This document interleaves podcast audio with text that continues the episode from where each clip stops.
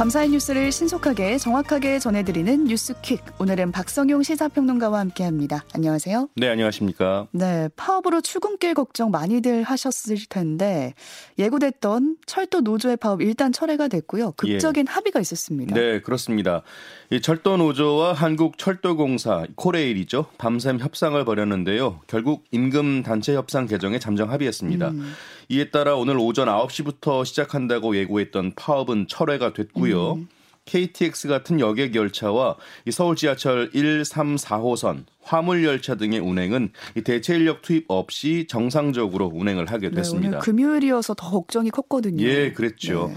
앞서 철도노조는 임금 인상과 법원의 통상 임금 지급 판결로 늘어나는 이 급여의 인건비 포함 배제 등을 요구했는데요.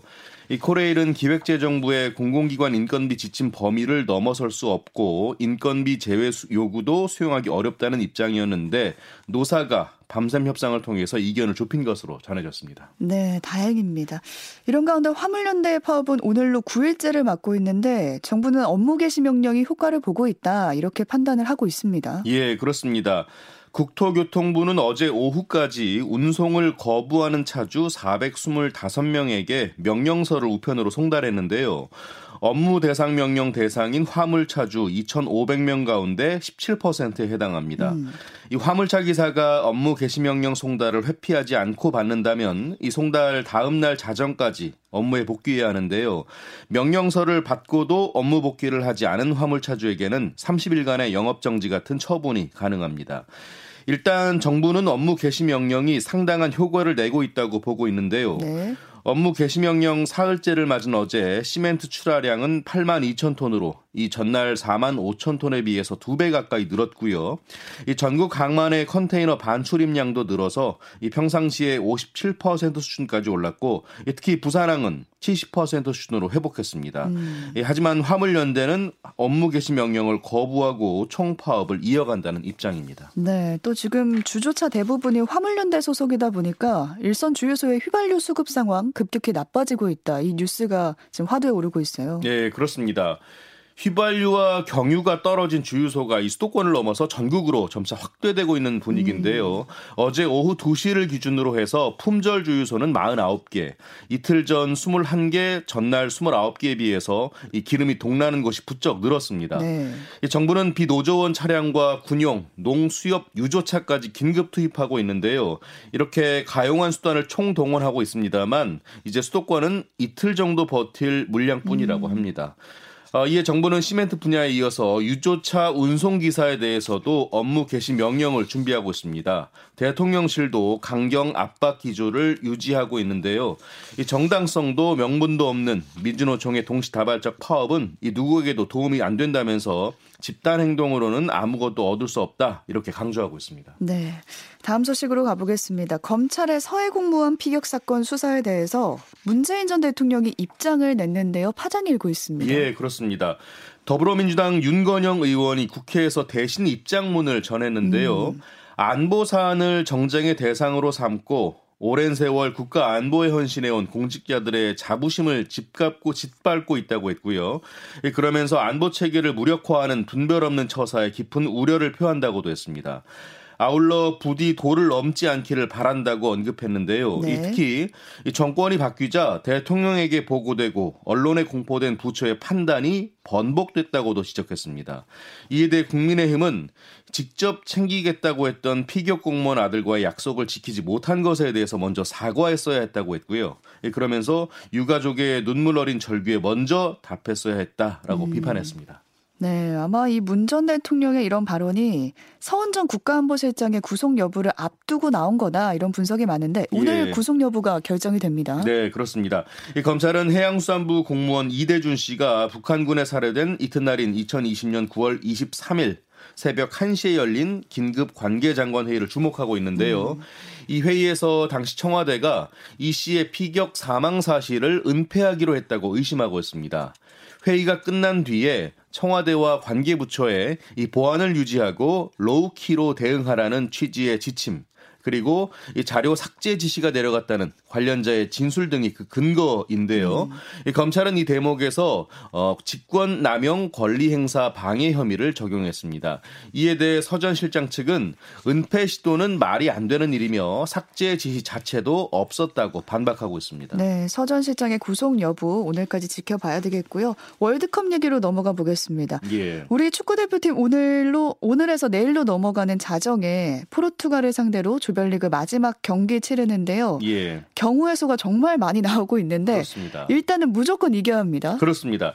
한국은 현재 1무 1패 승점 1로 H조 3위인데요. 16강 진출을 위해서는 이미 2승으로 이 조별리그를 통과 확정한 포르투갈을 반드시 꺾어야 됩니다. 아, 자, 그리고 경우의 수가 있어서요. 말씀하신 대로 같은 조 가나와 우루과이 경기 결과도 지켜봐야 음. 됩니다. 음. 자, 팀 운영에도 변수가 있는데요. 우선 벤투 감독이요. 이 가나전 이후에 퇴장당해서 네. 포르투갈전에서는 벤치를 지킬 수가 없습니다. 네네. 네. 또 마스크 투혼을 펼치고 있는 손흥민의 컨디션도 물론 최상은 아니고요. 음. 자, 우리의 수비의 핵이죠. 김민재 선수.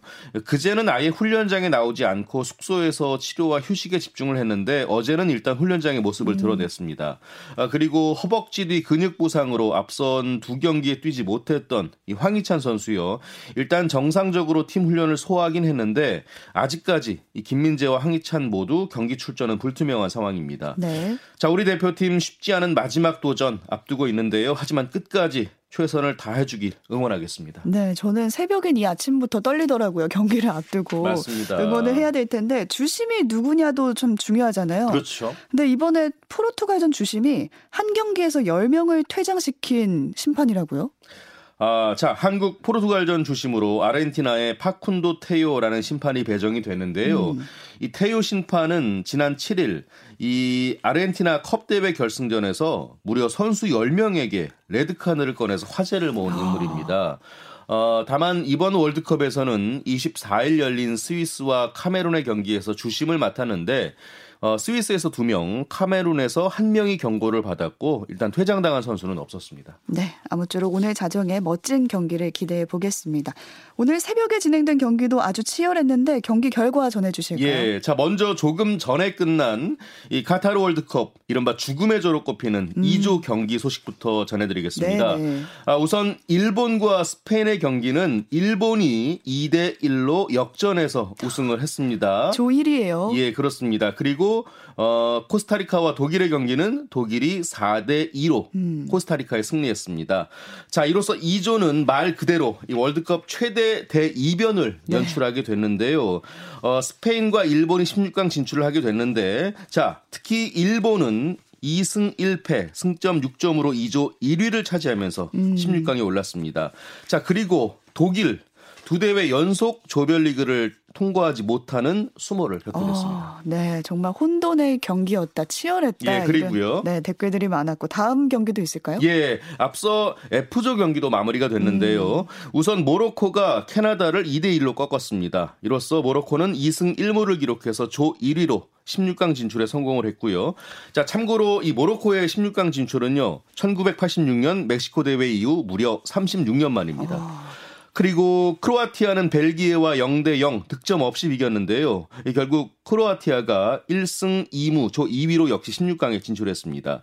어, 여기서도 이변이 나왔죠. 어, 벨기에와 캐나다가 조별리그에서 탈락했는데 특히 벨기에요. 음. 1988년 프랑스 대회 이후 24년 만에 탈락하게 됐습니다. 네, 이변이 자꾸 속출을 하니까 오늘 밤 우리 경기도 좀 이변이 일어나길 바라게 됩니다. 맞습니다. 관련해서 이란 얘기도 좀 해보겠습니다. 이란이 미국한테 져서 지금 월드컵 16강 진출 좌절된 상태잖아요. 예. 근데 이 패배에 오히려 환호한 20대 남자가 있었는데 보안군이 쏜 총에 맞아서 숨졌습니다. 네, 그렇습니다. 이 영국 일간지 가디언에 따르면 요. 인권단체 이란 휴먼 라이츠는 11월 30일 이란 반다르 안잘리에서 이 자국 축구팀의 패배를 축하하기 위해 자동차 경적을 울리며 환호한 27세 남성 메흐란 사막이 보안군의 보안군의 총격을 받아 사망했다고 밝혔습니다. 음. 이란에서는 아시다시피 지난 9월이었죠. 22세 여성 마사 아미니가 히잡을 제대로 쓰지 않았다는 이유로 이 경찰에 끌려가 의문사한 사건이 있었는데 이를 계기로 이 반정부 시위가 확산이 되고 있습니다. 네. Human Rights의 보안군에 의해 이 반정부 시위에 동참한 최소 440여 명이 숨졌고요. 사망자 중에는 18세 미만 미성년자도 60명에 달한다고 합니다. 자, 반정부 시위를 지지하는 이란인들은요, 이번 카타르 월드컵이 이란 정권의 선전수단이 될 수 있다는 음. 이유로 월드컵 보이콧해 왔습니다. 네, 월드컵에서 지길 바래야 되는 이 이란 국민들의 마음도 참 복잡하지 않을까 싶습니다. 예. 다음 소식 가보겠습니다. 법원이 대장동 민간 개발업자들이 얻은 약 800억 원 규모의 자산을 동결했다. 이 소식 전해져 오고 있습니다. 예. 서울중앙지검은 대장동 부패방지법 위반 사건의 피의자죠. 김만배, 남욱, 정영학에 대한 기소전 추징 보전을 청구해서 법원으로부터 인용 결정을 받았다고 밝혔는데요. 이 검찰의 청구가 이렇게 받아들여지면서 남욱 변호사 등 피의자들은 이 관련 사건의 법원 확정 판결이 나오기 전까지는 어, 해당 재산을 임의로 임의로 처분할 수 없게 음. 됐습니다. 음. 다만 유동규 전 성남도시개발공사 기획본부장은 재산이 없는 것으로 파악돼서 추징 보전 청구 대상에서 일단 제외가 됐습니다. 네. 앞서 검찰은 남 씨와 김 씨 등이 유 전 본부장과 공모해서 대장동 사업으로 막대한 이익을 배당받고 그만큼 공사에 손해를 끼쳤다고 보고 이 지난해 배임죄로 기소했는데요. 이후 이들의 행위가 옛 부패방지법 위반에 해당한다고 판단하고 혐의를 추가해서 수사를 벌이고 있습니다. 네. 이태원 참사 수사 상황도 보겠습니다. 특별수사본부가 주요 피의자 4명에 대해서 지금 구속영장을 신청했습니다. 예. 일단 구속영장 대상에는 이임재 전 용산경찰서장과 박성민 전 서울경찰청 정보부장 어, 그리고 송병주 전 용산경찰서 112 상황실장과 김진호 전 정보과장이 포함되는데요. 특수본이 출범한 뒤에 신병 확보를 위한 구속영장 신청은 이번이 처음입니다. 음. 박 전 부장과 김 전 과장은 이 사전에 작성된 핼러윈 위험 분석 정보 보고서를 이 직원에게 삭제 지시해서 증거 인멸 교사 혐의가 적용이 됐고요. 네. 이전 서장은 경력 투입 등 적절한 사전 조치를 하지 않고 이 참사 발생 후에도 늑장 대응해서 송전 112 시장과 함께 업무상 과실치사상 혐의가 적용됐습니다. 영장 실질 심사는 이르면 오늘 열릴 것으로 보이고요. 특수본은 다른 기관 주요 피의자들에 대해서도 구속영장 신청을 검토하고 있습니다. 음.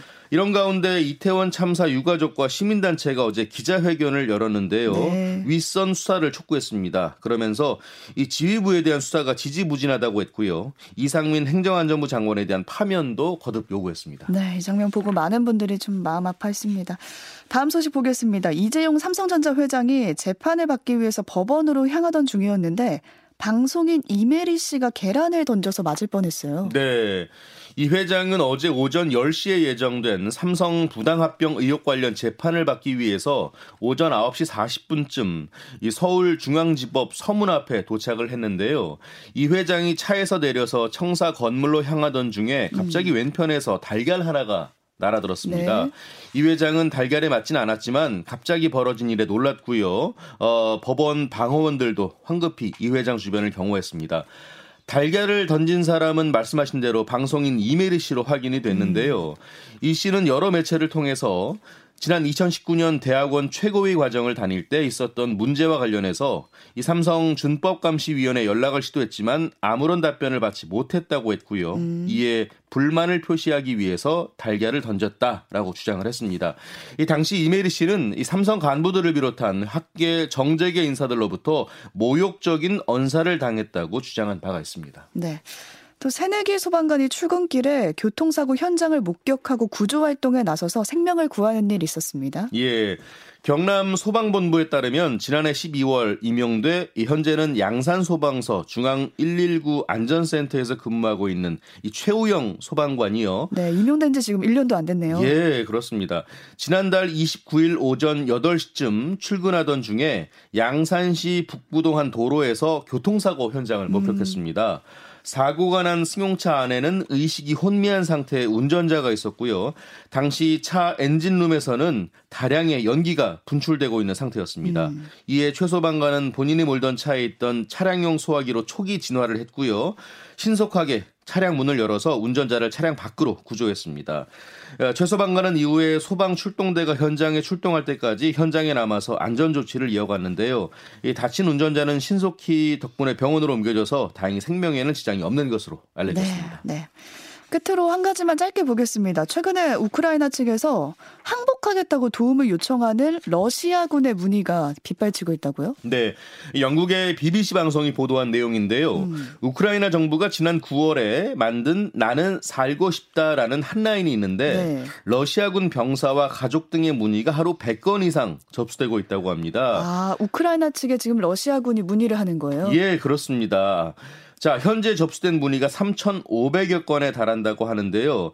러시아의 예비군 부분 동원령 발동 헤르손 점령지에서의 철수 발표 이후에 문의 건수가 껑충 뛰었다는 게 우크라이나 정부 측의 설명입니다. 네, 오늘 여기까지 듣겠습니다. 박성용 평론가와 함께했습니다. 주말 잘 보내시고요. 고맙습니다. 고맙습니다.